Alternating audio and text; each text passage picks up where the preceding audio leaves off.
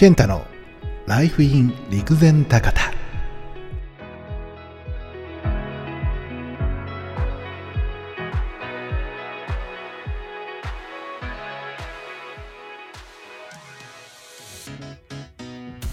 さあ始まりました。ライフイン陸前高田。今日のトークテーマは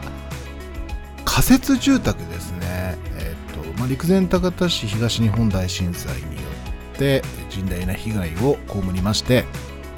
そしてその後ですね仮設住宅というところで避難生活がまあ始まるわけですよ。最初は当然その避難所での生活から仮設住宅を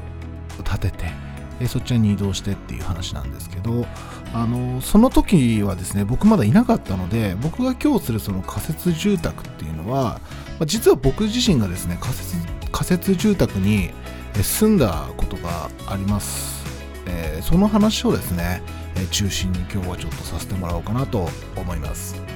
え陸前高田市では、え目的外利用と応急仮設住宅の目的外利用という制度を導入していました。これねどういうのかというと、え仮設住宅建てました。避難してきた被災者の方がいました。でも、えー、と例えば、まあ、早々にね、お家を再建されたりだとか、えー仮設住宅を出て、うん、あの自分の生活をね、取り戻そうという方ももちろんいらっしゃって、えーそうした方が出てくると、当然その応急仮設住宅自体はあの空いてくわけですよね。空き部屋が増えていくというか。でしかしながらその仮設住宅って、まあ、入居者の方がいる限りは続いていくわけですよ。で、その空いた部屋をまあ有効的に活用しようというようなところで、えっと、外から来たね、私たち、僕みたいな、東京から仕事があってやってきた方、そういった方々向けに市が空き部屋、仮設住宅の空き部屋を貸し与えるっていうのを目的外利用という名前でやってたんですよね。で私が2014年の2月にやってきて、その制度が始まったのが2014年の4月頃だったかと記憶しています。で私自身はその後2000ちょっと遅れまして2014年の、5月ゴールデンウィーク明けに、うんと米崎小学校の仮設住宅、これはあの米崎町にありますですね米崎小学校の校庭のグラウンドにですねありました。仮設住宅に入居することになります。10棟ぐらいかな、えーありまして、えそれぞれ、えーと1の1から1の6ぐらいまであったので6棟かける10、60棟ぐらいだいたいですね、え6個か。6個のかける10棟で60個、えー程度ある仮設住宅だったんですけれどもあのそこで、えー暮らし始めたのが私の一番最初のその陸前高田市での生活でした。で、えー実際じゃあ住んでみてどうなのというところね結構仮設住宅住んでみてどうなのどうだったのっていう方もね結構いらっしゃったいらっし聞かれる方多いんですけど、えっと僕自身は、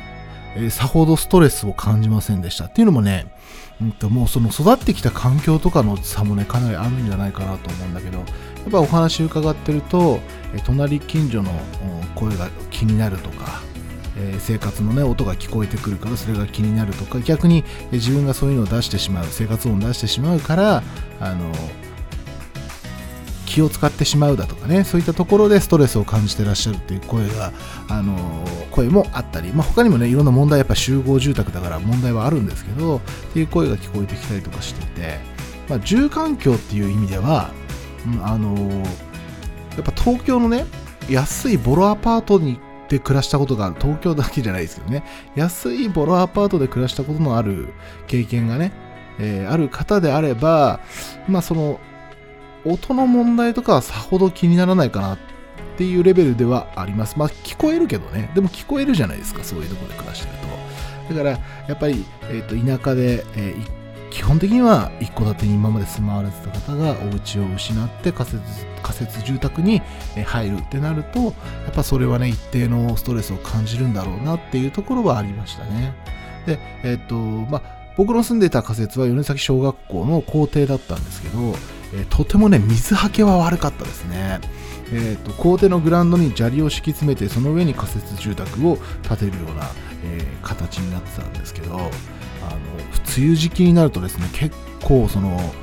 例えばテレビ台、木で、ね、できたテレビ台を置いてたんですけど、テレビ台なんかがですね、かびるっていうのはね、ありましたね。うんうんうん、なので、まあ、湿気とか、そういうのはですね、結構厳しかったかもしれません。で、えっと、米崎小学校の仮設住宅、これはですね、割と早い段階で建てられた仮設住宅になってまして、えっと、市内で2番目にできた仮設住宅だったのかな。えっ、と阪神・淡路大震災の時の仮設住宅の、えー、基礎基本にあったものを流用して建てられたものなんですけどやっぱりそこからね結構こう仮設住宅が点々とでき始めるんですけどだんだんねその仮設住宅もクオリティが変わってくるんですよね。で、えっ、と、目的外利用で仮設住宅を利用させていただいて、えー、いる中で、えっ、と、まあ、陸前高田市内の仮設仮設住宅に関しては、一気に全て撤去ではなくて、順を追って撤去していくって形だったんですよね。当然、え子供たちもいますから、学校とか学校の校庭にあるところとかからか、順番に撤去っていう形になったので、僕は一回その米崎小学校の仮設住宅を出て、大隅地区西側仮設住宅というところに移りました。これがですね、大体2017年、18年頃だったかなと思うんですけど、えー、ここにね、移ってからは、あのちょっとね正直びっくりしました。全然もう作りが違っててあの隣の音なんて全く聞こえませんでしたし、えー、あのもう建物自体仮設住宅なんですよ。あの外観は。外観は仮設住宅なんですがもう扉は普通にマンションのそれでしたし、えー、ドアですね、あの米崎小学校の仮設住宅時代に悩まされてた湿気のトラブルもですね全くなくて仮設住宅って建てられた時期によってこんな違うんだっていうのをねすごくね、え、体感した覚えがあります。あのー、陸前高田市の応急仮設住宅いろんなところのねその建築の関係の方がここは大和みたいなことがあったりするらしいんですけど、えー、あの結構その仮設住宅によって作りが違ったりとか施設設備が違ったりとか、え、そういったことはあったみたいですね。まあ、僕が暮らしてる限り、え、それぞれですね、米崎小学校の仮設住宅も、隣近所がやっぱ近かったので、えーと、ご近所付き合いみたいなのがあってねすごく楽しかった記憶もたくさんありますし大隅地区西側仮設住宅に至ってはもう住む上では何の文句もありませんみたいな、えー、僕はね思いましたけどやっぱりそれぞれの暮らしてきた環境であるとかそういったところでストレスをね抱えてらっしゃる方あの先ほども言いましたけどね、えー、そういうそのトラブルご近所トラブルはやっぱあったみたいですね。えそういったところは少なからずあったようですが少なくともあの僕はです。あくまで僕はです。被災された方は全く関係なく僕個人の意見としては、うん、あの住んでて、えー、さほど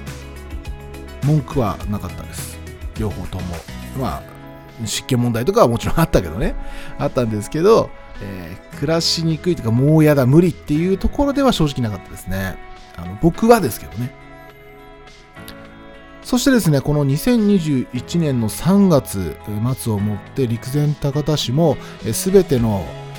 仮設住宅が退去、そして撤去が行われております。最後に残ったのがですね、竹駒町の滝の里仮設住宅という、滝の里団地って言ってたりしましたけど、あのそこでした。で、え、ー、と、この3月末日をもって、全ての仮設住宅が終了というところでようやくうんと10年かかりましたね、え最後の方のまで残られてた方10年間、え仮設住宅で暮らしてた方はなかなかね、うんあの、大変だったんじゃないかなと思います。なんかね、まあ、住む上で文句はなかったとは言いましたけど自分の家っていう感覚はやっぱりちょっとなかったかもしれないですね。その休まるというか、まあ、家帰ってきて休む場所というよりはとりあえず住んでいる場所あくまでも仮っていうのはすごく感情としてはあったような僕自身もあったような気がするので、え、それぞれの方がですね、まあ、あの10年何やってたんだとかあのいろんな声はね僕も聞いたんです。聞いたんですが、うん、あの実際のところその仮設住宅から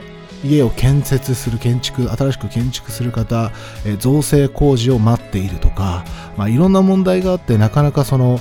前に進めなかった方もねあの進みようがなかった方もいらっしゃるのであの頭ごなしにですねうんと、働く気がないとか、まあ、そういった声も当時は聞こえてきてたんですよ。仮設住宅に住んでるあの方々って避難された方々って無償で、えー、そこの場所を借りているっていうような形だったので働けとかそんな声もね聞こえたりしてきたんですけど働いてないわけないじゃないですか。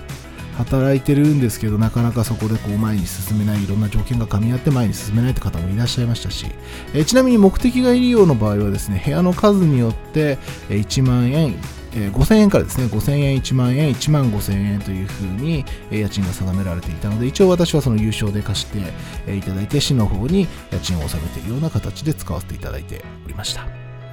え、ちょっと思い出しながら、あのでしたので、え、